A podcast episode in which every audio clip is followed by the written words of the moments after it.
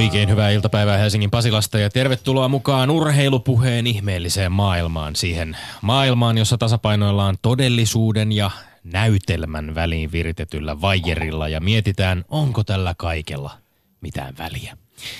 Onko se vain peliä? Onko se vain peliä vai onko se maailman tärkeintä peliä? Maailmaan, jossa todellisten ihmisten aivan todelliset aivovammat, toisinaan vieläpä toisen pelaajan aivan tahallaan aiheuttamat, saatetaan kuitata joskus olankohautuksella muutaman ottelun pelikielolla ja lauseella kuuluu lajin luonteeseen.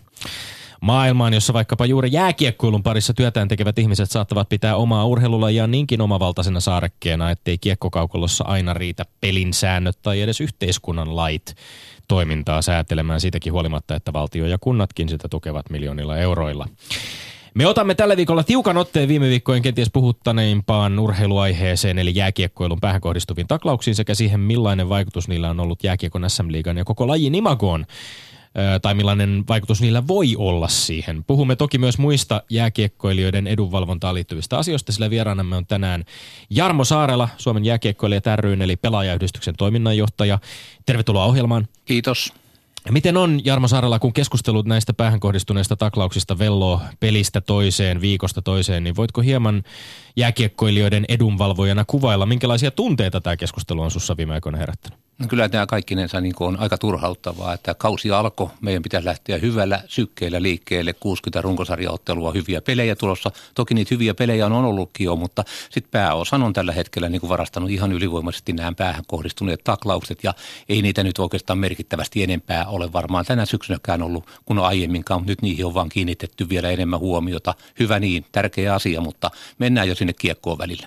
Niin, päästään siinä keskustelussa, että miksi on kiinnitetty enemmän huomiota huomiota. Palataan tähän keskusteluun ja, ja puretaan sitä tarkemmin tuossa hieman myöhemmin.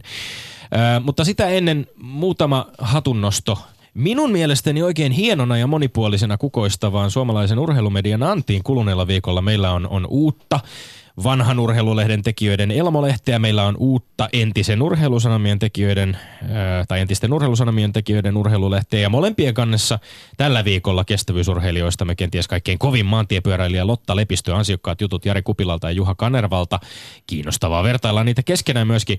Kestävyysurheilu oli, oli myös torstain Hesarissa Ismo Uusituvan artikkelissa tulevan ää, viikonlopun Berliinin maratonin tiimoilta hyvin esillä, jossa Berliinissä siis peräti kolme kivenkovaa maratonaria taistelee voitosta ja kenties jopa maailmanennätyksen rikkomisesta nopealla radalla kenilaiset Eliud äh, Kipchoge ja Wilson Kipsang sekä etiopialainen Kenenisa Bekele.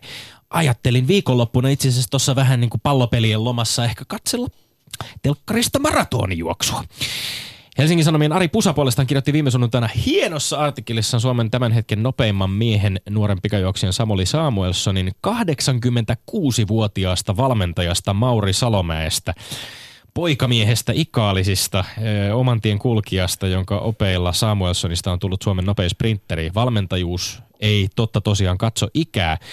Hieno esimerkki siitä. Vastakkaisen esimerkki tarjosi muuten NFL-liiga viime yönä, kun Thursday Night Football-ottelussa San Francisco 49ers ja Los Angeles Ramsin kohtaamisessa vastakkain olivat 39 ja 31-vuotiaat liigan nuorimpiin kuuluvat päävalmentajat.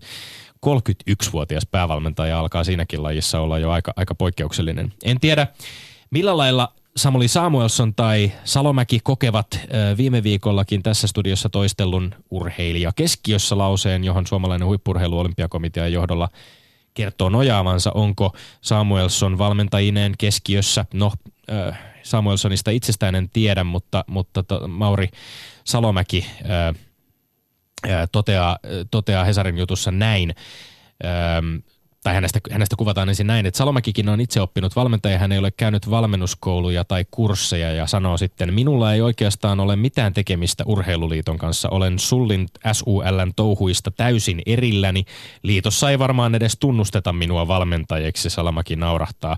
Katson, että olen ajan hermolla koko ajan, tiedän miten juoksijan pitää juosta ja harjoitella, parantelen ohjelmia vuosi vuodelta, kun kokemusta karttuu. Ja sitten kuten niin usein, niin tämänkin nousevan nuoren urheilijalupauksen taustalta löytyy urheilija isä Harri Samuelson, joka oli itsekin pikajuoksija ja jota tämä samainen Mauri Salomäki aikanaan myöskin valmensi. Eli ollaan taas tässä isä, poika, valmentaja kolmiossa.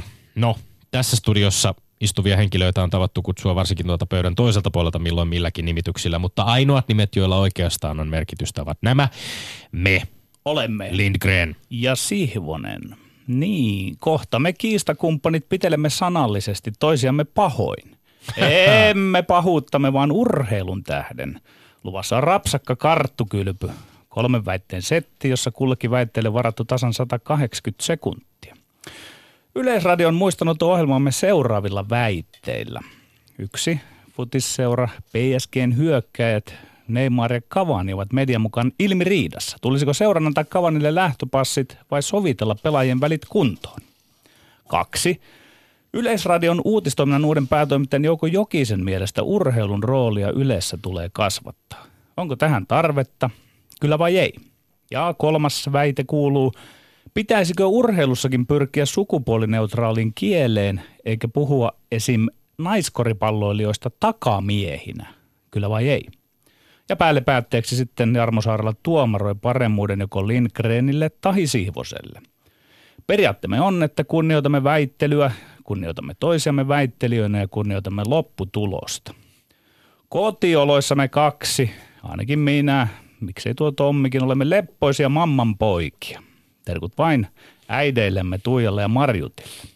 Mutta näin, kun tulemme töihin, vedämme huput lempeiden luonteidemme silmille ja alamme mylleröidä.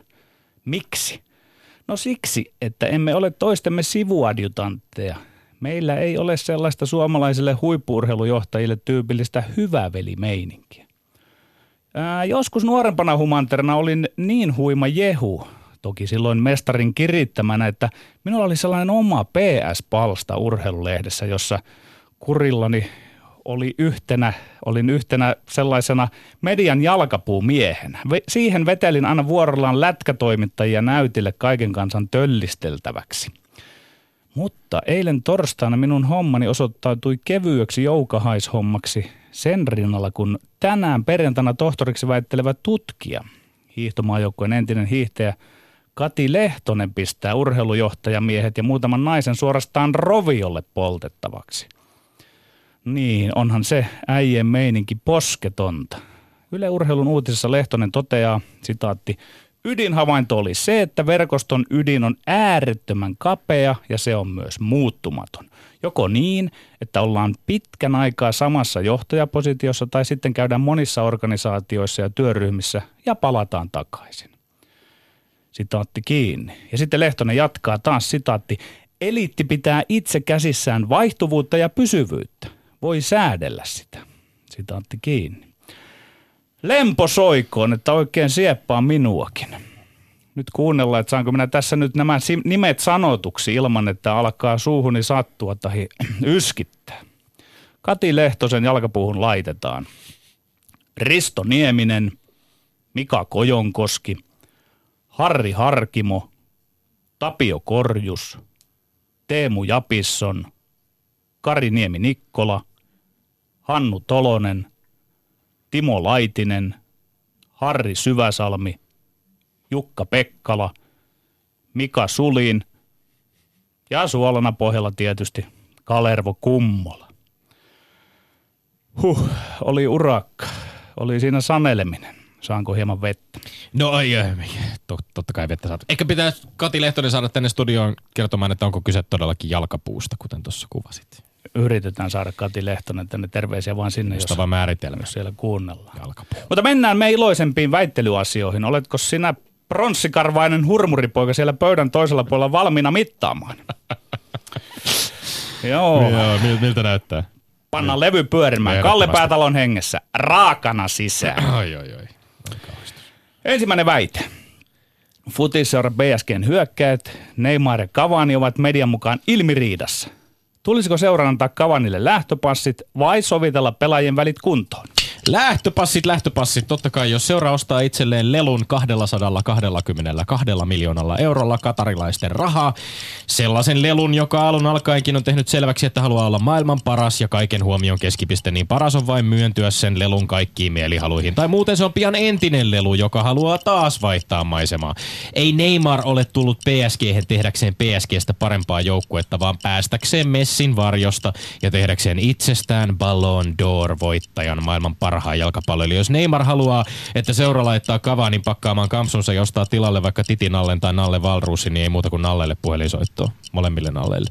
Totta kai pitää sovitella. Sitten ei ole enää mitään millään väliä, jos parislaiset antaa vallan kiukuttelevalle Neymarille. Se oli sitten eräänlainen päätepiste tai huippukohta, kun pannaan ihan ranttaliksi. Ensin ostetaan Neymar jonkun valtion rahalla, tämä valtion imakon pitimiksi. Ja sitten vielä päästettäisiin tähtikultti kokonaan irti niin kuin verikoirat konsana jalkapallon perään. Jokin roti sentään pitää viidepisteetyneessä jalkapalloilussakin olla. On ihan oikein, että Cavani on kulman pitänyt puolensa ja halunnut ampua vapaarilta rankkarilta kulmat, kulmat Neymarin edestä. No se on ihan oikein. Se on ihan oikein, jos tätä asiaa tarkastellaan jalkapallokulttuurin ja jalkapallon No mitäs muuta ko- sitä kat- katellaan? No PSG on jo tavallaan vetänyt vessanpöntöstä tämän periaatteen alas siinä vaiheessa, kun se on lähtenyt yli 220 miljoonalla itselleen Neymaria ostamaan. Ja kaikilla, kaikilla tavoin kävi jo siinä vaiheessa selväksi, että tässä ei nyt rakenneta hyvää jalkapallojoukkuetta, vaan tässä rakennetaan alustaa Neymarille olla maailman suurin tähtifutaaja. Hyvä, tästä me Tämä voidaan- tähtikultti on se ongelma. Joo, joo, ja joo, jos joo. siihen junaan Joo. lähtee, sen niin makaa niin kuin petaa, siihen junaan lähtee, niin siinä junan kyydistä on sitä aika Joo. heikko lähteä hyppimään pois kesken joo, kaiken. tästä me ollaan samaa mieltä, mutta mä en voi Tommi ymmärtää, ja, että miksi sä arvuuttelet, että vedät vessanpöntöstä alas Neymarin motiiveja olla jalkapalloilija, että hän haluaa tulla Messin va- varjosta. Se on niin kestämätön tie. Mä voin kokeneempana urheiluveljenne sanoa, että se on ihan normaalia, tämä, että pelaajat tutkii sitä hierarkiansa siinä, niin kuin, että kuka ampuu ja minkäkin. Pelaajat tutkivat hierarkiaa, sitä la- Niin, niin. pikkulasten ki- kiukuttelua kentällä, että siellä käydään, siis e- ensinnäkin Neymarin pitäisi ymmärtää, että jos on futis olemassa, on pikkulasten jos, touhua ja jos, sä itse oot futisfani. jos on olemassa jonkinlainen hierarkia siinä, että kuka ampuu rankkarit tai kuka ampuu vaparit, niin sitä pitää tietysti noudattaa. Neymar on pelannut muutaman hassun pelin, tullut juuri seuraan, ja hän käy siihen niin kuin rankkaripisteelle Kavanin eteen seisomaan, ja, ja vie jopa niin kuin to, va, oman, oman kanssapelaajansa keskittymisen ihan täysin. Kavani mies saa rankkari. Ja, Ja to- kaikkein naurettavinta tässä kaikessa on ollut se, että siis päävalmentaja Unai Emeri oli todennut, että herrojen pitää selvittää välinsä keskenään. Ei päävalmentajille ole mitään hajua siitä, miten Neymari tulisi käsitellä. Coachilla pitää olla psykologista silmää sanoa, että pojat hoitakaa tämä keskenään. psykologinen silmä aika kaukana Ei, siitä. ei se, näin, näin se menee nimenomaan, mutta mu, mun mielestä on ihan käsittämätöntä, että ää, jos nyt katsotaan, että tämä crazy Cavani vai Neymar, niin sä oot nyt sitten sen ensin syytät tässä Cavania, ei kun Neymaria. Niin makaa. Niin makaa. Kongi on kumattanut, mennään eteenpäin seuraavaan väitteeseen. Toinen väite, toinen väite. Yleisradion uutistoiminnan uuden päätoimittajan Jouko Jokisen mielestä urheilun roolia yleensä tulee kasvattaa. Onko tähän tarvetta? Kyllä vai ei? Kyllä, ur- urheiluroolia voi hyvin Yleisradiossa kasvattaa entisestään, kun ottaa huomioon, miten valtavasti se suomalaisia kiinnostaa. Tämän uuden päätoimittajan lausunnossa lienee vähän sellaista profiloitumishalua, mutta jos aihetta miettii tarkemmin, niin kaikkein oleellisin kysymys on se, minkälaista urheilutarjontaa ja urheilujournalismia Yle tarjoaa. Koska urheilun roolin kasvattaminen, Petteri, ei välttämättä tarkoita urheilun määrän tai siihen budjetoidun rahan lisäämistä. Mun mielestä Yle voi hyvin profiloitua entistä voimakkaammin monipuolisen urheilukulttuurin ja viihteen tarjoajana suomalaisessa mediakentässä. Ei. Urheilulla on yleensä ihan tarpeeksi iso rooli. Etenkin määrää on melkein on liikaakin. Jos Yle haalii lisää urheilua, me aletaan olla siinä pisteessä, että muut kuin Yle saavat pian laittaa lappua luukulle. Mä sanon tämän niin aidosti huolissani. Muut kuin verorahoitteiset urheilutoimukset alkaa olla henki toreissaan Suomessa. Tämä koskee radioa, televisioa, lehtiä, nettiä. Mä ymmärrän toki Jokista, hän on urheilumiehiä, entinen urheilutoimittaja itsekin. Mutta urheilun tärkeä pointti on moniäänisyydessä. Mä käytän teknisenä vertauskohtana jääkiekkoilumme liikaa. Sen näivettymisen eräs syy on siinä, että se on suljettu liika. Ymmärrätkö tätä logiikkaa, Tomi? Ei saa olla suljettu, millä on kaikki valta itsellä. Yksi äänisyys. Se vertaat yleisarjoa suljettuun liikaan, en ymmärrä Tietyllä lainkaan. tapaa. en Tietyllä ymmärrä tapaa. lainkaan Siis jos tämä kehityskulku jatkuu, että muut näivettyvät ja vaan sitten verorahoilla toimiva Tartutaan, Yle ki- tartutaan kasvaa. kiinni siihen, mitä sä sanoit sun kommentteihin. Sä Joo. totesit, että määrää, urheilun määrää on jo yleensä aivan liikaakin. Mitä Mm. tarkoitat, rahaako? Niin, no joo, siis täällä on ihan faktaa, että urheilun käytetään 47 miljoonaa. Ajattele, mitkä on pienempiä. Ajankohtaiset ohjelmat 46 miljoonaa, draama Se- no- 44 miljoonaa, lapset vaan 20 käytännössä miljoonaa. tasoissa, käytännössä prosentuaalisesti tasoissa ajankohtaisohjelmien draaman kanssa, jonkin verran kulttuurin ja viihteen uutisten asiaohjelmien Niin pitäisikö- osuuksia pitäisikö Tommi- vähemmän. pi- no, Siellä on muita osuuksia. kelkasi, eli en, en, minä totean, mä, en tot, mä totean, että mitään suurta muutosta tähän ei tarvita tai en välttämättä kannata, mutta enemmänkin sisällöllistä satsausta siihen, millainen toimija Yleisradio on kriittisen ja monipuolisen urheilujournalismin tekijänä. No ja nyt- tästä on nyt hyvä esimerkki. asiaa, tästä on joo. hyvä esimerkki vaikkapa meidän väittelyssä sillä on ollut pyrkimys monipuolisemman ja tasa-arvoisemman urheiluohjelmiston tuottamiseen. Ei näiden suurimpien, kalliimpien urheilubrändien kohdalla ur- Ylen kannata kilpailla, niin sen kaupalliset toimet joka tapauksessa tulee viemään Ei- voiton Eikö tässä ole nyt ristiriita, että sä olet lisäämässä määrää, mutta sitten, että myös kriittisyyttä. Jotenkin tämä sun yhtälös nyt ei tässä täsmää, että eikä rahaa lisää. Ja sä, sä et saa, Petteri, nyt, sä, et saa tot- kasattua sä tästä nyt mä totesin, mä totesin, että urheilun roolin kasvattaminen, jos tässä puhuttiin Yleisradion uutistoiminnan, niin, urheilun roolia Yleisradiossa Eh, tulisi kasvattaa millä- millä tavalla- Tämä, millä ei tavalla? mun tarvitse täsmentää, tämä oli se väite, josta me keskusteltiin. Ei Jouko Jokisen mielestä, okei. Jouko Jokisen mielestä urheilun roolia Ylessä tulee kasvattaa. Sitä voi kasvattaa nimenomaan sillä, millä tavalla profiloidutaan. Urheilun rooli. Eihän tässä puhuta käytännössä siihen, että enemmän rahaa urheilulle. Niin ja sitten lähetät että lisää lajeja, lisää kriittisyyttä. Ei, ei, tämä ei nyt täsmää. Ei yleisradiolain ka- kautta ta- oh, oh, viitottamalla tavalla monipuolista kattavaa julkista palvelua. Huh. Kolmas, ehkä ratkaiseva ja erittäin mielenkiintoinen kolmas väite. Tässä me ollaan ammattilaisia molemmat. Pitäisikö urheilussakin pyrkiä sukupuolineutraaliin kieleen, eikä puhua esimerkiksi naiskoripalloilijoista takamiehinä? Kyllä vai ei? Kyllä pitäisi. Ajat muuttuvat, kieli muuttuu ja vaikka perinnesepot ja kuumakallet kuinka vauhkoisivat, että kieleen ei saa kajota. Niin näin se vaan on. Kuten ystäväni Paula Norranen villikorttiohjelmassa totesi, ei ole syytä pelkoa ja hysteriaan. Ei tule Harri Kirves-henkilöä. Kielenkäytön sopeutuminen eri aikojen vaatimuksiin on maailman luonnollinen asia ja urheilun kieli on suomeksi kovin kovin maskuliininen. Se on sitä sekä ilmeisillä että vähemmän ilmeisillä tavoilla. Kaikkein oleellisinta on mun mielestä tämä. Jos suomenkielisiä tämmöisiä miespäätteisiä ammattikuvauksia vertaa vaikkapa englannin kieleen, niin huomaa hyvin äkkiä, että ihan hyviä korvaavia muotoja löytyy helposti. Ei, ei missään nimessä. Nyt ollaan todella herkullisen aiheen äärellä. Nimittäin kyse on kielipelistä. Onko olemassa jokin sellainen yleispätevä kieli ja kielisääntö tai säännöstö, joka noin vain sopii urheiluun? Ei oo. Vaikka koripallossa sanotaan, että naisetkin, että takamies, ei sillä ole mitään tekoa miehen tai naisen kanssa. Sillä on tekoa vaan sen koripallon kanssa. Takamies tarkoittaa sitä pelaajaa, Tommi, joka on se pelin tekijä. Mm. Kokeillaan. Takahenkilö antaa oivan passin korinalle. Ei toimi. Kun aina sanon, etteivät politiikka ja urheilu kuule yhteen, pätee se tähänkin. Niinpä takaa mies ei ole sukupuolittunutta kieltä. Eduskunnan puhemiehen sopii jatkossakin olla eduskunnan puheenjohtaja, mutta koriksen takamies on koriksen takamies sukupuolesta No riippumatta. jos sä näin voimakkaasti tähän puutut, niin otetaan nyt vaikkapa tämä esimerkkinä ollut Koriksen takamies. Mä en ymmärrä itse asiassa ollenkaan, minkä takia se, se vaihtoehto pitäisi olla nimenomaan takahenkilö. Se voi olla jotain ihan muutakin. Sama pelipaikka on englanniksi guard. Se on point guard tai shooting guard. Joo. Ja meillä point guardia sanotaan... Heidän kielessään niin. Kuuntele, meidän, meillä point guardia sanot, sanotaan pelintekijäksi, shooting guardia sanotaan jostain syystä takamieheksi. Eihän tämä edes kuvaa roolia hyvin. Ja mitä se takamies siellä takana tekee muuta kuin on mies? Se ei ole edes pelin kuvauksellisesti kauhean hyvä termi, ja se, sen kehittämistä, sen vaihtamista voidaan ihan hyvin Tommi, miettiä. kirjaimet, mitkä muodostavat sanan pöytä, ja siitäkin voidaan keskustella, että kuvaako se sitä pöytää, jos, jos tämä viedään oikein syvälle. Mutta hei, siis kieleen saa Ei se- todellakin kyse, kyse on kajota. vaan tottumuksesta. Kyse kyllä, on kyllä. tottumuksesta. Ja joo, kieli, sehän niin, totta, se on konstruktio, mutta kieli voi olla myös pragmaattista ja urheilukielen tulee olla pragmaattista, käytännöllistä ja tarkoituksenmukaista. Et sä ole millään tavalla osoittanut, että millä tavalla se pragmaattisuus esimerkiksi tässä takamiestittelissä nyt niin No, sellaisella tavalla osoitan? näyttäytyy. Se on pelkästään tottumuskysymys ja Kyllä, ei ole mitään, mitään merkitystä. Se- Mä en ymmärrä, niin. minkä takia shooting guardin pitää nimenomaan olla Siis se, pra- takamies. se pragmaattisuus on siinä, että me saamme silmiimme sillä takamies-sanalla sen pelaajan, joka on usein se vähän lyhyempi muita ja hyvän syöttelemään näppärä näin, niin siinä se pragmaattisuus näyttää sen voimansa. Sitä on Tomi urheilun kieli. Jos urheilun kielestä tai kielestä ylipäänsä puhutaan, tätä keskustelua tarkastellaan, niin kannattaa ottaa huomioon se, että meillä miehillähän on se etu, että mies on suomen kielessä aina ollut se normi ja normaali. Huolimatta siitä, että toisin kuin Englannissa mies ei, man ei ole meillä, mies ei ole meillä edes synonyymi ihmiselle. Palomies voi olla pelastaja, puhemies voi olla puheenjohtaja, eikä Kyllä, mitään kyllä, mutta merkittävää urheilu on eri asia. Miksi urheilu urheilu on eri asia. No, niin kuin mä sanoin, että se riittää. No niin, joskus kongi kumahtaa Väärällä tai oikealla hetkellä. väärällä tai oikealla hetkellä, näkökulmasta riippuen. Katsotaan, minkälaiset arviot saadaan näistä suorituksista aivan hetken päästä. Eli mä käyn jokaisen Yle puheessa.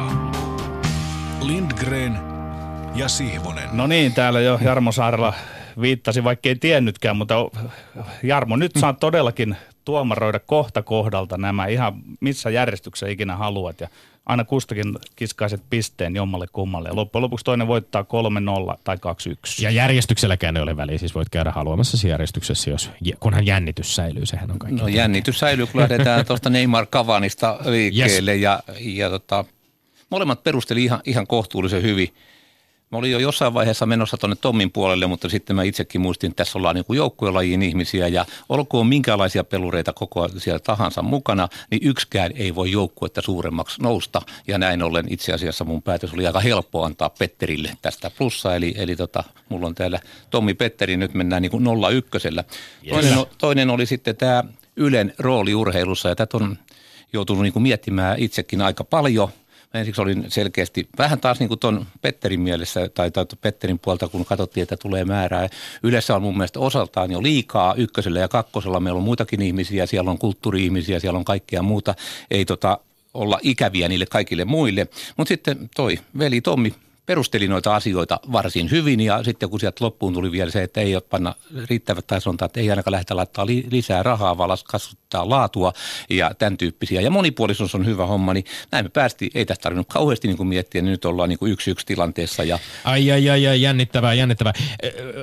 Ylen, siis nyt kun täällä Yleisareen ohjelmassa tästä aiheesta keskustellaan, niin toki täytyy myöskin sanoa näin niin kuin jollain tavalla tuonne kulttuurin puolellekin kurottavana ihmisenä, että aivan ehdottomasti olen sitä mieltä, mieltä, että ei, ei, ei niin kuin totesit, ei määräänsä äh, enempää tule kasvattaa ja, ja se on ihan hyvä, että tasapaino säilyy, mutta mut näinhän, tämä tasapainohan voi olla niin kuin monella tapaa myöskin se, että millä tavalla, mikä on kulttuuria, mikä, mikä katsotaan kulttuuriksi, millä, minkälaista ö, urheilujournalismia tehdään, minkälaista urheilukulttuuria, viihdekulttuuria tehdään.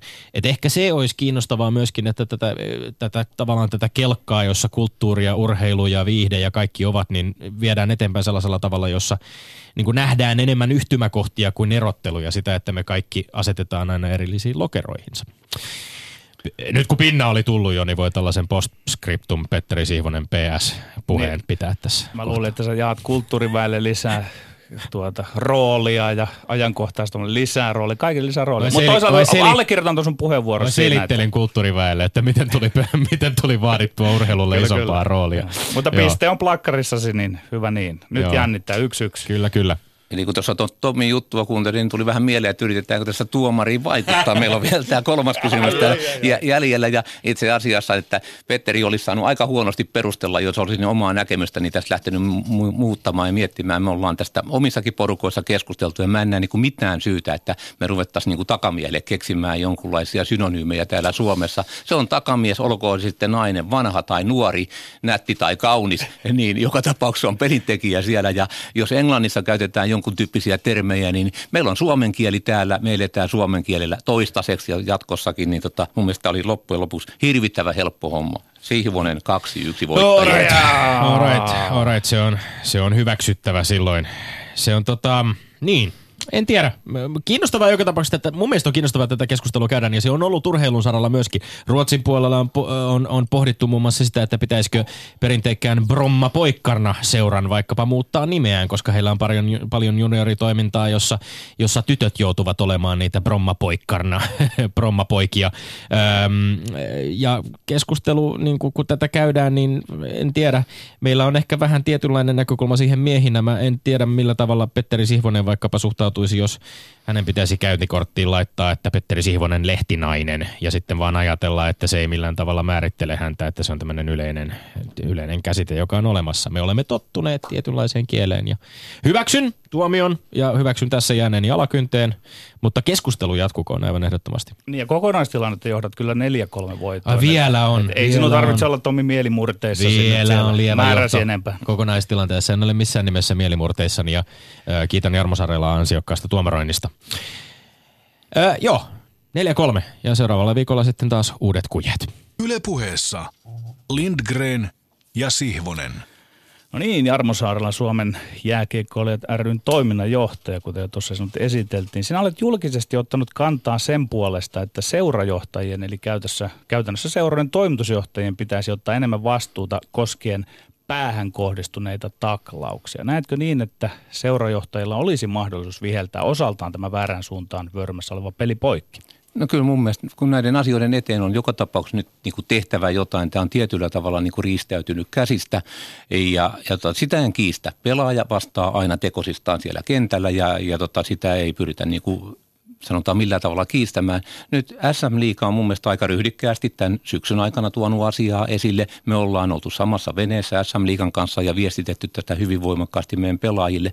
Ja siitä huolimatta tämä homma on nyt vielä tavallaan niin kuin käsissä ja näitä taklauksia siellä on tapahtunut, jotka on useat ihan selkeitä ylilyöntejä. Sitten kun me mennään tuonne kentälle, siellä on 15 liikaseuraa, siellä on 15 toimitusjohtajaa ja puheenjohtajaa. Puheenjohtaja nyt ehkä ei ole oikea mies sitten sinne koppiin marssimaan, mutta – toimitusjohtaja kuitenkin, siellä on monilla pelitaustaa, ne tuntee tämän järjestelmän, miksi ei ota niin kuin sitten hommaa haltuun, mene sinne ja kerro, että meidän seurassa ei tehdä näin ja sitten sen lisäksi evästää sitä joukkueensa valmentajaa, joka on myös heillä töissä. Ne on pomot siellä, pelaajat pelaa ja, ja tota, heihin pystyy niin kuin työnantaja mun mielestä ja pitää pystyä vaikuttamaan. No kun kohdistat huomioon tällä tavalla liikaseuroihin ja vaikkapa liikaseuroihin, liikaseurojen toimitusjohtajiin ja kysyt, että miksi he eivät ota hommaa haltuun, niin sisältyykö tähän nyt vähän silleen rivien välissä semmoinen oletus, että kenties heillä on vääränlaiset prioriteetit? Mä sanoisin, että ei, ei välttämättä, en mä lähde tällaista väittämään, että siellä on niin kuin, sanotaan hyväksytty tämän tyyppinen toiminta, vaan että mm, tullaan sieltä norsulluutornista alas. Mennään sinne pelaajiin. Nyt on sellainen paikka. Ei, ei tällaista hommaa niin kuin voi tehdä joka vuosi tai kuukausittain, mutta mä sanon, että mä olen aika pitkään ollut kanssa jääkiekossa tekemisissä ja tiedän muutamia todella sellaisia niin kuin auktoratiivisia toimitusjohtajia, jotka on seuran tietyn tyyppisessä kriisitapauksessa mennyt sinne pelaajien koppiin, lyönyt nyrkkiä pöytää tai monoa lattiaan ja kertonut, että nyt tämä homma hoidetaan jollakin toisella tavalla. Ja heillä on silloin sinun mielestäsi riittävä valta ja auktoriteetti pystyä oikeasti konkreettisesti muuttamaan asioita? Mä sanoisin, että silloin olisi varmaan myös vaikutusta sinne. Ne pelaajat herää varmaan siihen, kun ei tätä, niin kuin, tämä ei ole mikään niin kuin toistettava ilmiö. Ja, ja tota, toki ne kaikki pelaajat sen tälläkin hetkellä tietää, mutta jotainhan meidän on pakko yrittää vielä lisää, jos ei niin kuin nämä nykyiset keinot ole ollut riittäviä. Entäs jos seuran tavallaan niin kuin identiteetti on tämmöinen aggressiivinen pelaaminen ja muuta. Sitten sitä mukaan palkattu valmentajakin siihen ja sitä mukaan sitten on ehkä vähän löyhempi se käytöskulttuuri suhteessa pelaajaan, niin tietyllä laillahan sitten tässä saatetaan joutua semmoisiin niin ristiriitoihin, että kun vaaditaan, että kaikki toimitusjohtajat menisivät mahdollisesti sinne puhumaan, niin voihan täällä olla, että se seurojen kirjo on niin erilainen, että se kerta kaikkea ei vaan toimi. Toki, toikin on totta, mutta joka tapauksessa voidaan siinä sitten ottaa vaikka ampumahiihtotermein muutama napsu alaspäin siitä asiasta. Jos meillä on joku seura, missä on ollut aggressiivinen pelityyli, hyvä, että sellaisia on. Mä tykkään kovasta pelistä, taklauksista ja tämän tyyppisistä asioista. Mutta jos tilanne vaatii, niin täytyy olla mahdollisuus sitten tehdä tätä, sanotaan uusia, lähteä vähän niin kuin sanotaan, että vaikka lievemmin sitä asiaa viemään eteenpäin. No allekirjoitit yhdessä pelaajayhdistyksen puheenjohtaja Sinuhe Valliheimo ja yhteyspäällikkö Iiro Järven kanssa runsas viikko sitten lähetetyn jäsenkirjeen, joka oli samalla julkinen kannanotto, jossa totesitte muun muassa näin. Haluamme vielä muistuttaa jokaiselle pelaajalle, että kukin taklaaja ja myös taklattava toiminnassaan kiinnittäisi jatkossa erityistä huomiota siihen, että estettäisiin päähän kohdistuneet taklaukset. Lopuksi haluamme vielä todeta, että olemme jo niillä rajoilla, että jääkiekkoilu Suomessa saa pysyvän tahran kilpeensä, puhumattakaan niistä elinikäisistä terveydellisistä vaikutuksista, jotka päähän taklattu voi kohdata. Ö, kun lajiyhteisön sisältä todetaan, että jääkiekkoilu Suomessa on lähellä saada pysyvän tahran kilpeensä, niin silloin kyse on aika kovasta retoriikasta, jota en ainakaan itse ihan to, tuolla tapaa muista, näin selvästi ilmastuna muista, muista lajiyhteisön sisältä kuulleeni. Minkälainen rooli teillä pelaajayhdistyksenä ja vaikkapa nyt korkean profiilin kiekkovaikuttaja Vallinheimolla tässä keskustelussa on? Kuunnellaanko teitä? Kyllä mä uskon, että meidän pelaajat kuulee ja, ja sitten toisaalta tämä nyt on vain yksi kirje meidän sanotaan, että monipuolisen viestinnän joukossa. Me ollaan meidän yhteyspäällikkö Iirojärven kanssa kierretty tänä syksynäkin jo 26 seuraa. Meillä on Rovaniemen kiekko ensi viikolla. Me joka syksy kierretään kaikki meidän liika- ja mestiseurat. Siellä on yleensä koko joukkue paikalla harjoitusten jälkeen, yhteen ruokailu. Sen jälkeen käydään meidän tärkeät asiat läpi ja tämä sanotaan, että pelaajan kunnioittaminen ja sitten erityisesti tänä syksynä nämä päähän kohdistuneet taklaukset ja siihen liittyvä kurinpitotoimi, josta tulee niin kuin kovemmat rangaistukset, niin tämä on ollut meidän ykkösasioita. Ja tämä tavallaan niin kuin kertoo siitä, että me ollaan otettu ainakin tosissaan tämä asia. Viesti on varmasti pitänyt mennä perille, mutta tämä viesti sitten niin kuin haluttiin antaa se myös niin kuin julkisuuteen, että jos se vielä vähän niin kuin ehkä enemmän herättäisi sitä meidän porukkaa, niitä pelaajiakin, että hei, tässä on elämää myös heidän pukukopin ulkopuolella, ja nyt me annetaan tämän tyyppinen niin kuin tavallaan lupaus tai ainakin ajatus, että lähdetään parantamaan hommaa tuonne koko maailmalle tai Suomelle, niin jos se sitten tavallaan olisi se ponnin, että näin myös tapahtuu. Niin varmasti tuon tyyppisellä retoriikalla, noin voimakkaalla kielellä pysyvät mm. tahra kilpeen. Tiesitte, että mm. tulette myöskin saamaan tuolle kannanotolle julkisuutta. Tullaan, tiedettiin ja, ja tota, sanotaan näin, että ainahan nämä meidän kirjeetkin, kun sä sanot, että siellä on politiikko Valliheimo, siellä on entinen NHL-pelaaja Järvi ja sitten siellä on toiminnanjohtaja Saarella, niin ei me varmaan jokainen ihan samalla tavalla näitä asioita ajatella. Mm. Se oli meidän yhteinen näkemys tämän asian suhteen. Mutta toisaalta se, että kun mä olen todella lähellä näitä meidän pelaajia ollut tässä parisenkymmentä vuotta ja nähnyt, että noin kymmenkunta pelaajaa on joutunut uransa lopettamaan aivotärähdysten tai aivovamman takia. Toki niistä on ainoastaan yksi ollut tähän asti sellainen, joka todennäköisesti on vaikuttanut sen pelaajan tulevaisuuteen niin, että hän ei pysty enää mitään työtä tekemään. Ja muut on sitten sanotaan pikkuhiljaa siinä kuntoutuneet ja sitten heille saadaan uutta ammattia. Niin tota, kyllä tämä aika tuskasta sellaista katseltavaa siitä on ja näin ollen niin on helppo tavallaan olla tällaisenkin kirjeen allekirjoittajana. Jarmo Saarella, jos tarkasti kuuntelen sinunkin, niin pienesti, vain pienesti sinunkin puhettavassasi livahtaa tuo pelaajille välinen kunnioitus – itse olen paljon sitä pohtinut. Miten pelaajien edunvalvojana koet ne puheenvuorot, jossa seurajohtajat, valmentajat ja suurin osa median edustajista hokee koskien päähän kohdistuneita taklauksia, että ratkaisu olisi se, vain ja ainoastaan se, että pelaajat alkaisivat kunnioittaa pelissä enemmän toisiaan. Miksi se vastuu on vain ikään kuin pelaajia? No mun mielestä se ei nimenomaan ole vain pelaajilla, että jääkiekko on niin nopea laji, että siellä joka tapauksessa, vaikka siellä kuinka kunnioitettaisiin toista, niin näitä valitettavasti siellä tulee tapahtumaan. Ja sitten kyllä me kaikki, sinä olet ainakin ollut jääkiekossa aika paljon Tommin Kyllä. historioita, en tiedä, mutta tiedät hyvin mm. tai tiedetään mm. hyvin, että meillä on myös niin erityyppisiä valmentajia, joiden pelityyli on erityyppinen. Äsken puhuttiin siitä aktiivisesta tai aggressiivisesta brändistä, jota sanotaan nyt, että hyvin moni yleisö ja ihminen tulee katsomaan niitä kovia taklauksia, kovaa peliä ja tämän tyyppisiä. Totta kai niillä on myös vaikutus, mutta mä en rupea tässä nyt pelaajia siltä osin puolustamaan, että aina loppupelissä tämä tuntuu vähän jankuttamiselta. Se ratkaisu on sillä yhdellä yksittäisellä pelaajalla. Joskus sattuu sitten todellakin ikäviä vahinkoja, vaikka se pelaaja e, yrittäisikin siinä ehkä sitten välttää sen ikävän tilanteen. Niin oma positioni on, on eri palvelulajeja ja urheilua vähän enemmän ulkopuolelta katsova, katsova positio ehkä ja, ja tässä tulee mieleen se niin kuin tarkoituks, tarkoituksellisuus ja, ja ja se, että millä tavalla pelaajat toisiaan kunnioittavat lajista toiseen. Ja tuntuu siltä, että niin kuin lätkä on siinä jollain lailla vähän ongelmissa viime vuosina ollut. Kiekkotoimittaja Henri Inki kirjoittaa tuoreemman Elmalehden jutussaan otsikolla isolla otsikolla veriliiga, eli äh, melko provosoivasti näin. Mikään pelitekninen asia ei vaikuta taklauksien syntyyn, vaikka vauhdin kasvaessa pelissä tapahtuukin nopeasti asioita. Äh, Lamberi olisi voinut valita toisin, yrittää pelata kiekkoa, mutta hän päätti ajaa hietasta suoraan päähän. Tai miksi Saipan Kodikuunik taklasi KK Mikael Kerästä laukauksen jälkeen suoraan päähän? Vastaus löytyy edellisestä tilanteesta. Viisi sekuntia aikaisemmin Kuunik yritti osua jo keskialueella vaarallisesti vastustajan kannalta kanadalaisella oli tietoinen jahti päällä, ei mitään muuta. Millä tavalla Jarmo Saarella kommentoit näitä lukintoja? Niissä aika selvästi todetaan, että ei kyse ole mistään tämmöisestä läikkymisestä sen takia, että peli on vaan niin vauhdikasta, vaan että vastustajan vahingoittaminen on tietoista ja määrätietoista toimintaa. Jopa Juhani Tamminen kommentoi Satakunnan kansassa asiaa näin. Nyt on nähty tarkoituksen hakuisia vahingoittamisyrityksiä. Sanotaan, varsin rohkeita näkemyksiä. Mä, nyt, mä en tiedä nyt sitten, että löytyykö Tamilta siihen asiantuntemusta tai lähtee, löytyykö sitten Elmon kirjoittajalta tästä asiasta noin vakaita näkemyksiä, että he pystyvät niin kuin yksiselitteisesti sanomaan, että tässä on kysymys tarkoitushakuisuudesta.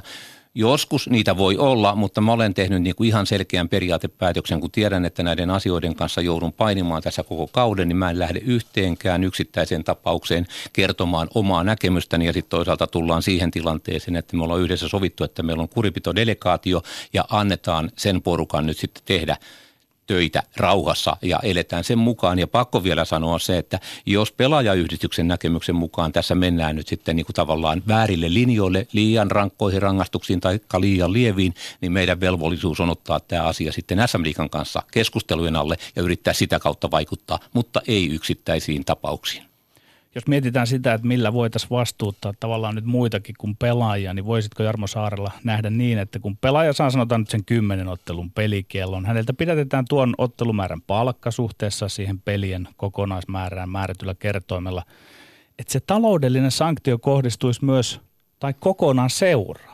Eikö tällainen pykälä pitäisi olla niin kuin teidänkin agendalla tavallaan, että, että sitä vastuuta saataisiin pois pelaajilta, että seuralle sakot ja sitten seura sakottaa, jos sakottaa sitä pelaajansa. Nyt, nyt, nyt se on jotenkin hassusti, että vain se pelaaja maksaa. Ja vielä otan kiinni tuohon Henri Inkin tekstiin. Siinä unohdetaan se, että voi olla, että näillä pelaajilla on valmentaja, joka on siellä erätauolla – ikään kuin lietsonut tämmöisen aggressiivisen pelaajan. Eli olisin koko ajan johtelemassa sinne seuraan päin, mutta miten tämä sanktiohomma, palkan pidättämistä, nämä kysymykset? No itse asiassa asia on jo tällä tavalla hoidettu näin. Meidän sopimuksessa sanotaan ihan yksiselitteisesti, että tämän sakon tai sanotaan sanktion saaneen pelaajan palkasta seura voi vähentää. Se ei ole pakko. SM Liiga lähettää automaattisesti seuralle laskun, kun tulee tällainen sanktio. Seura joutuu sen maksamaan ja sitten se on seuran ja pelaajan välinen asia. Vähentääkö seura sen pelaajan palkasta tämän sanktion määrän.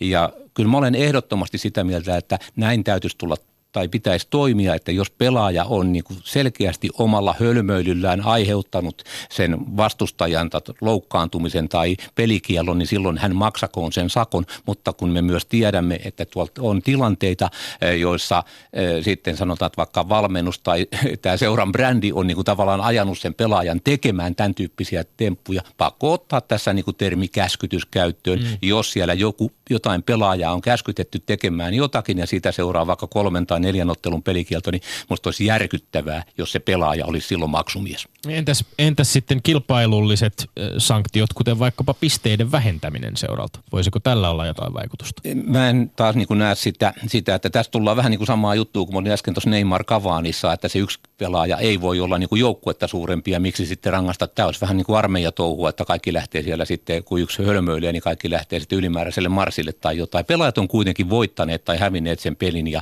ansainneet ne pisteet. Ja, ja sitten mun mielestä tähän tavallaan, kun puhutaan että vastuun jakamisesta, niin tota, tuolta katsomosta ja muualta on hirvittävä helppo huutaa, että otetaan puolen vuoden palkka pois, lyödään peliura eh, katkolle tai jotain. Ihmiset, ketkä maksaa sen lipun, heillä on oikeus huutaa sieltä katsomasta oikeastaan se, mitä heitä niin kuin kiinnostaa, mutta ne, me, ne, ketkä olemme tässä lajin sisällä, niin kyllä mua niin kuin kiusaa se, että jos tulee sitten entisiltä tai nykyisiltä tai tulevilta valmentajilta tai seurajohtajilta tulee juttu, että otetaan pelaajilta kuuden kuukauden palkka pois. Miettikää hei, mitä se tarkoittaa. Niillä pelaajilla on perheet, niillä on vastuu, niillä on velvoitteet, niillä on velat ja, ja sitten ajatellaan niin kuin jostain tämän tyyppistä päähän kohdistuneesta taklauksesta. Illalla mennään tänään vaikka Lahteen, kun pääsen sieltä, niin jos joutuisi vaikka menemään taksijonoa, toki en mene, mutta siellä joku toista lyö nyrkillä nenään ja toinen saa aivotärähdyksen. Sen jälkeen ruvetaanko puhumaan, että kuuden kuukauden palkka pois ja lopetetaan ura – herra jestas. Mm, niin, sank- sanktioiden äh, kohdalla tulee vielä mieleen se, että jalkapallon puolella aika paljon on näkynyt sitä, kun vaikkapa tapahtuu erilaisia kannattajien rähinöintejä tai muita, josta halutaan seuralle niin tavallaan vastuuta langettaa kokonaisuudessaan seuralle. Kansainvälisesti jalkapallossa esimerkiksi on usein tör- tehty sellainen ratkaisu, että, että seura joutuu sitten pelaamaan vaikkapa seuraavan ottelun tyhjälle katsomolle laitetaan ovet kiinni eikä päästetä kannattajia enää sinne. Voisiko tämä olla semmoinen kokonaisvaltainen rangaistus jossain tilanteessa, joka sitten ärsyttää sitä koko kiekkoyhteisöä siinä määrin, että tajutaan, että oikeasti on ongelma olemassa? En mä kyllä lähtisi tällekään linjalle, että kyllä mun mielestä ne on niin kuin surullisia tapauksia sitten, että jos pannaan niin kuin katsomot kiinni ja, ja sitten toisaalta niin tota, kyllä meidän pitää ihmisille tarjota sitä jääkiekkoa, mitä, mitä ne on tullut niin kuin seuraamaan. Olkoon se sitten vaikka yksi kolmesta kymmenestä kotipelistä, että siellä olisi niin kuin katsomot kiinni, mutta en mä näe sitä tässä asiassa. Enemmän se niin kuin herättäisi mun mielestä varmaan niin kuin vihastusta ja, ja tota, ikäviä tunteita tuolla kannattajien piirissä kun pelaajayhdistyksenä lähetitte tämän Tommi mainitseman kirjeen, niin mikä on loppujen lopuksi se ydinsyy, että mikä tavallaan teidät herätti siihen käyttämään sitä aika kovaa retoriikkaa, että koko lajin imako on uhattuna. Onko tässä nyt kyse siitä, sinä olet pelaajien edunvalvoja, se on, kyseessä on ammatti. Onko tässä jääkiekko menettämässä nyt talouttaan?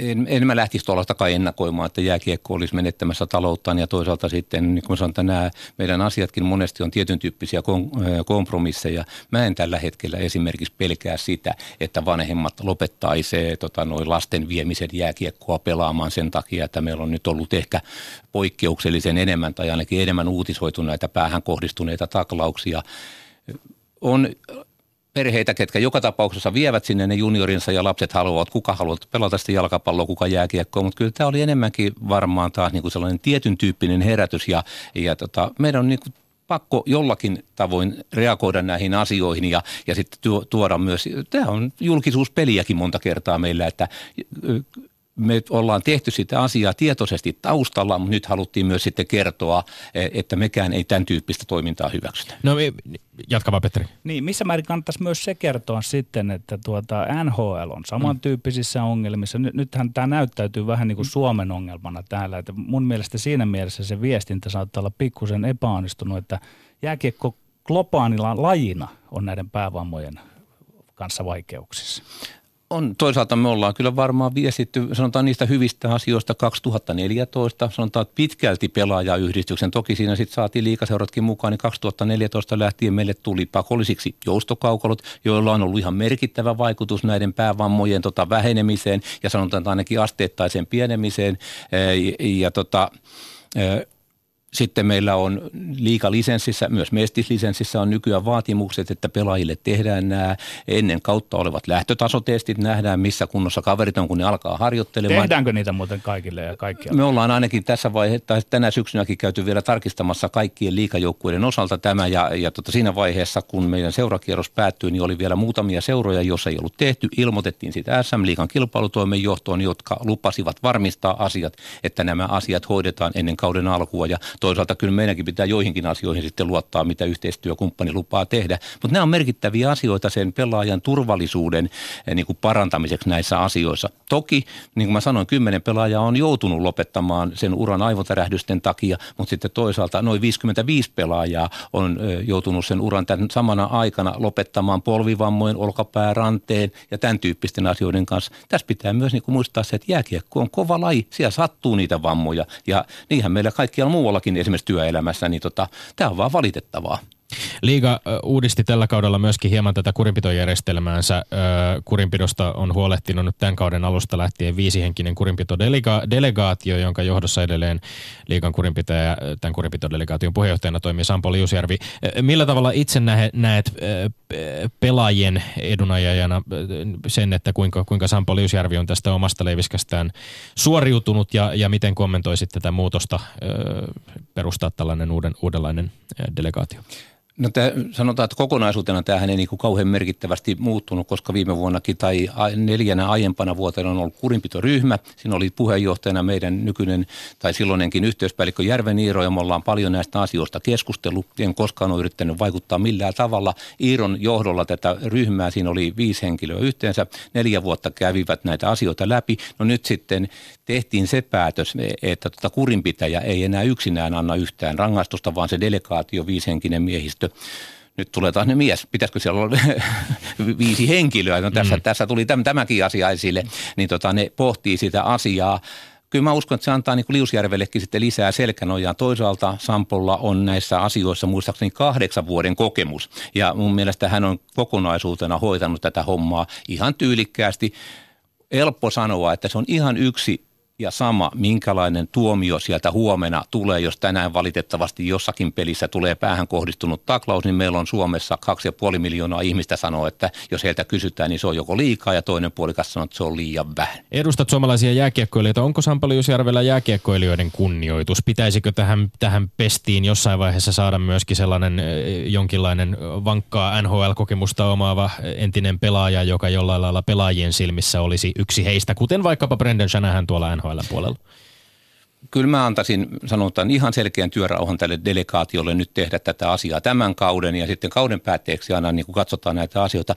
Täytyy myös muistaa, että täällä delegaatiossa on hyvin kokenut Pekka Saarenheimo, jolla on pitkä peliura. Peksin kanssa olen ollut paljon tekemisissä. Hän ymmärtää jääkiekkoa. Aiemmin siellä oli Järveniiro ja Ojasen Janne. Mä uskon, että se pelaajien ja pelin ymmärrys on, on tullut sieltä niin kuin mukaan. Ja sitten nämä joidenkin tota, taas ulkopuolisten ehdotukset siitä, että meidän pitäisi ulkoa ulkoistaa kurinpitojärjestelmä, niin mun mielestä se on aivan niin kuin hassua puhetta, mistä tuota maailmalta löytyy sitten yhtäkkiä se parempi eh, tavallaan näkemys näihin asioihin. Kyllä meidän täytyy niin kuin omis, omiin ihmisiin myös näissä asioissa luottaa ja nyt mennään tällä järjestelmällä.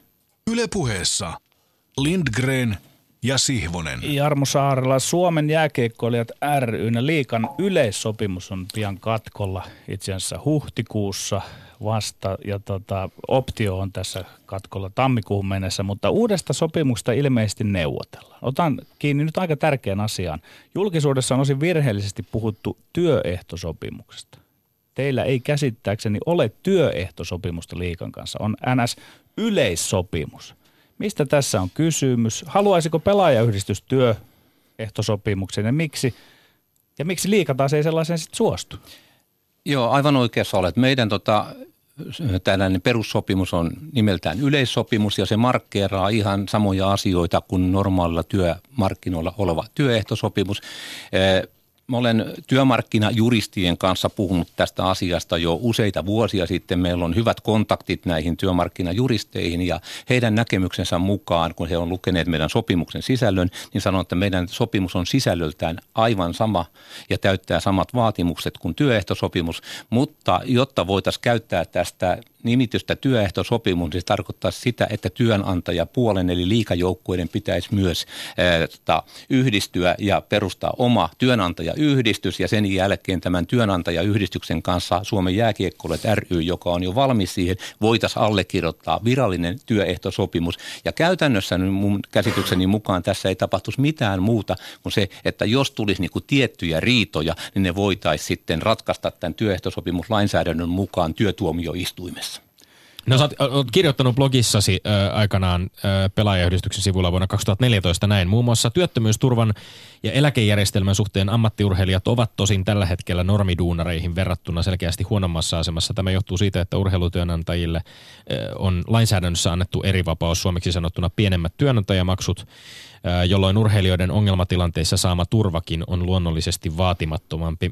Minkälaisen turvaverkon, olet itse aikaisemmin tässä lähetyksessä puhunut siitä, että pelaajia, jotka ovat joutuneet esimerkiksi loukkaantumisten takia lopettamaan uransa, minkälaisen turvaverkon vaikkapa juuri pelaajayhdistys sitten tarjoaa uransa lopettaneille ja mahdollisesti just tällaisista terveydellisistä tai muista ongelmista kärsiville ex-pelaajille? No kyllä vaan, me ollaan lähtökohtaisesti ihan pelaajayhdistys on aktiivipelaajien edunvalvontajärjestö ja silloin me otetaan tämän aktiivipelin aikana näitä pelaajia, mutta ihan luontevaa on meille ja sanotaan, että se on mulle niin kuin oikeastaan isokin asia sitten tätä työmaata, jos jonkun pelaajan ura päättyy esimerkiksi nyt sitten valitettavasti tällä kaudella loukkaantumiseen, hänen sopimuksensa loppuu 34.18, niin mun toimenkuvaan erityisesti kuuluu sitten auttaa tätä pelaajaa, jos on esimerkiksi kiistoja vakuutusyhtiön kanssa siitä, että minkä tyyppisiä korvauksilla, korvauksia hänellä on mahdollisesti saatavilla. Mä autan häntä näissä asioissa. Meillä on yhdistyksessä ylilääkäri, joka auttaa sitten näihin vakuutuksiin liittyvissä lääkärilausunnoissa lausunnoissa ja lääketieteellisiin liittyvissä asioissa. Ja sitten meillä on ollut jo 20 vuoden ajan tällaista räätälöityä koulutusjärjestelmää jääkiekkoilijoille. Toivon mukaan moni käyttää niitä jo uran aikana ja sitten jos ei ole uran aikana siinä oivaltanut tai sanotaan, että ei ole halunnut vielä näitä opiskeluhommia hoitaa, niin meillä on olemassa tiettyjä järjestelmiä, joita me autetaan heidän koulutusasioissa nyt viime vuoden aikana Jääkiekkoliiton, Liikan ja Olympiakomitean ja urheiluakatemioiden kanssa järjestettiin kuusi erillistä jääkiekkolehtoria ympäri Suomea. Aiemmin oli yksi opintokoordinaattori ja tämä on mun mielestä myös niin kuin merkittävä parannus niin kuin pelaajien opiskeluiden suhteen. Minkälainen sun kokemus kentältä on sitten? Onko, onko, onko pelaajien tietoisuus siitä, että mitä te pelaajien edunvalvojana teette ja minkälaisia palveluja teillä on tarjota? Onko se lisääntynyt? Onko se yhteydenpito tiivis, tiiviimpää tänä päivänä kuin mitä se vaikka aikaisemmin on ollut? Kyllä mä uskon, että pelaajat varsin hyvin niin kuin tietää sen. Onhan siellä to, toki muutamia sellaisia, ketkä kulkee niin kuin silmät ummessa ja korvat tukossa ja keskittyy vaan siihen jääkiekkoon. Mutta niin kuin tuossa äsken jo totesin, me käydään kaikki liika- ja mestiseurat paikan päällä. Ja siellä on yleensä niin kuin melkein koko, tai sanotaan koko joukkue paikan päällä. Niin silloin he on pakko niin kuin tavallaan havaita, havaita meidät. Ja toisaalta sitten, niin kyllä mun mielestä sekin kertoo, mä olen jo tässä varmaan 7-8 vuotta pitänyt tilastoa siitä, kuinka moni pelaaja ottaa minuun henkilökohtaisesti kauden aikana yhteyttä että vuositasolla niin mennään noin 200 pelaajan luokkaa. Ja joidenkin pelaajien kanssa se menee yhdellä puhelulla, joidenkin pelaajien kanssa sitten ollaan kymmeniä kertoja yhteydessä ja mennään oikeuteen ja mennään vakuutusyhtiötä vastaan taistelemaan tai jotain tällaista. Niin mun mielestä tämä kertoo aika paljon ja perusinfo menee kuitenkin aina siellä, kun me käydään esimerkiksi sitten ensi viikolla mennään Rovaniemelle, niin siellä 25 kaveria saa tietää, mikä porukka me ollaan kertaa semmoinen asia, että minkä tyyppisistä asioista ne pelaajat ovat useimmiten yhteyksissä? Minkälaisiin kysymyksiin sinä annat sitten, tai pyrit antamaan vastauksia? Kyllä meillä on oikeastaan kaksi tota, noi, asiaryhmää. On vakuutuksiin liittyvät korvaukset ja sitten toinen on sopimukseen liittyvät tietyn tyyppiset mahdolliset tulkinnat ja ehkä erimielisyydet seurojen kanssa. Nämä on kaksi selkeästi isointa asiaa. Minua jäi kalomaan tuo työehtosopimus. Jäin miettimään, että tämä Suomen jääkiekkoilijat ry noin niin kuin ammattiyhdistysmielessä, onko se voimakas vai heikko yhdistys, että onko teillä voimaa ja yksimielisyyttä, tahtoa ja keinoja ottaa tai tehdä liikan kanssa se työehtosopimus?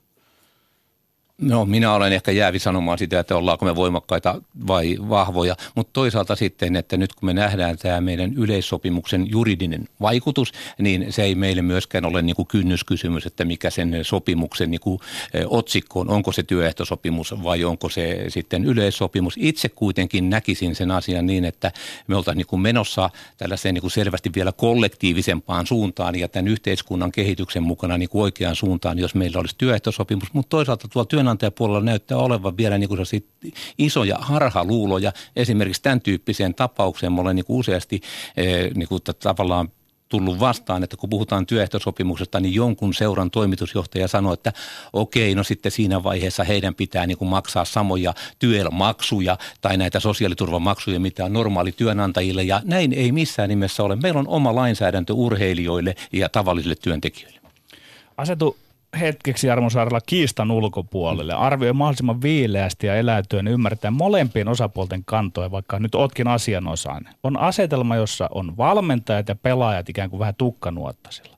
Pelaajat tai ainakin pelaajayhdistys haluavat kiinni pitää suhteellisen hyvistä lomaeduista ja vuorosta valmentajat näkee, että nämä nykyiset pelaajien loma-oikeudet on peräti uhkana koko suomalaisen jääkiekkoilun kilpailukyvyllä. Lähdetään vaikka liikkeelle tästä valmentajien huolesta. Okei, on varmaan varmaan aiheellinen huoli, mutta mun mielestä ensimmäisenä pitäisi ottaa selville ja tuoda niin kuin yhteiseen pöytään faktat, millä me tällä hetkellä toimitaan. Meillä on tietty järjestelmä, siellä on tietyt vapaa-ajat, loma-ajat ja jotain tämän tyyppisiä asioita, niin katsotaan niin kuin rehellisesti ne mitään. Ei heitellä sieltä puskista, että Keski-Euroopassa ei harjoitella, pidetä lomaa kuin kolme viikkoa, joka ei välttämättä ole lainkaan totta. Sitten liioitellaan esimerkiksi meidän näitä loma-aikoja. Nyt tämä keskustelu on hyvin hyvin pitkälle niin kuin konkretisoitu nimenomaan nuoriin pelaajiin. Ja meillä on ihan selkeästi eri säännökset nuorille pelaajille kuin vanhoille pelaajille. Ja sitten toisaalta me ollaan jo varmaan kymmenen vuotta toivottu ja odotettu, että silloin kun on eh, nuori pelaaja ja sitten heillä on tämä kesäloma-aika, olkoon se viikkomäärä mikä tahansa, niin me odotettaisiin, että heille tehtäisiin nimenomaan jokaiselle henkilökohtainen harjoitusohjelma. Eikö näin ole?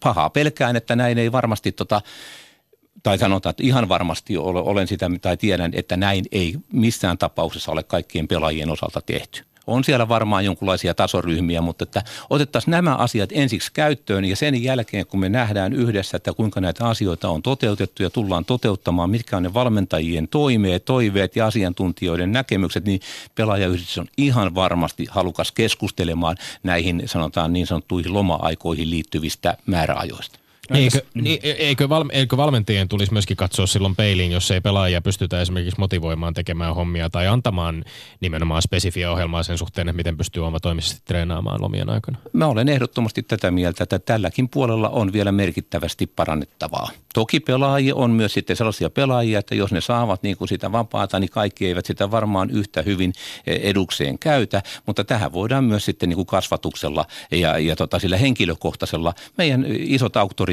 jääkiekossa puhuvat nimenomaan yksilön kehittämisestä. Lämmin kiitos vierailusta Jarmo Saarella. Kiitos ja hyvää päivänjatkoa kaikille. Ja sitten Tomi Lindgrenin maineikkaat urheiluterveiset tähän loppuun. Lopputerkkujen kohteena on tällä viikolla uusi suomalainen maailmanmestari. Suomea edustava 25-vuotias Liisa Lilja teki suomalaista triatlon historiaa voittaessaan viikko sitten Rotterdamissa upeasti MM-kultaa paratli, paratriatlonin naisten PTS-2-luokassa. Lähetämme lämpimät onnittelut Liisa Liljalle. Me olemme Lindgren ja Sihvonen. Pysykää hän tyylikkäinä ja ensi viikkoon. Kuulemiin. Yle